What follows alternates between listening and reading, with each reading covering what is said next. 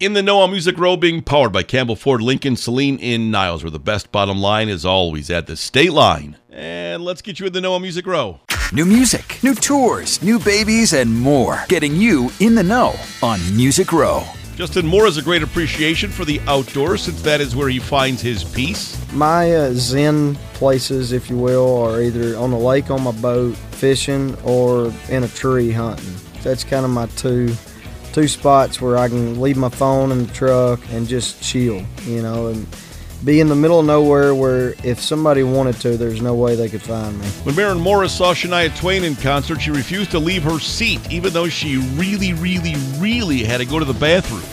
When I saw um, Shania Twain a couple years ago, I was afraid to go take a bathroom break because I felt like if I was gone, she was going to play one of my favorite hits. And both Dan and Shay are happily married, so not all of the songs they write come from their personal experiences, but from a co writer.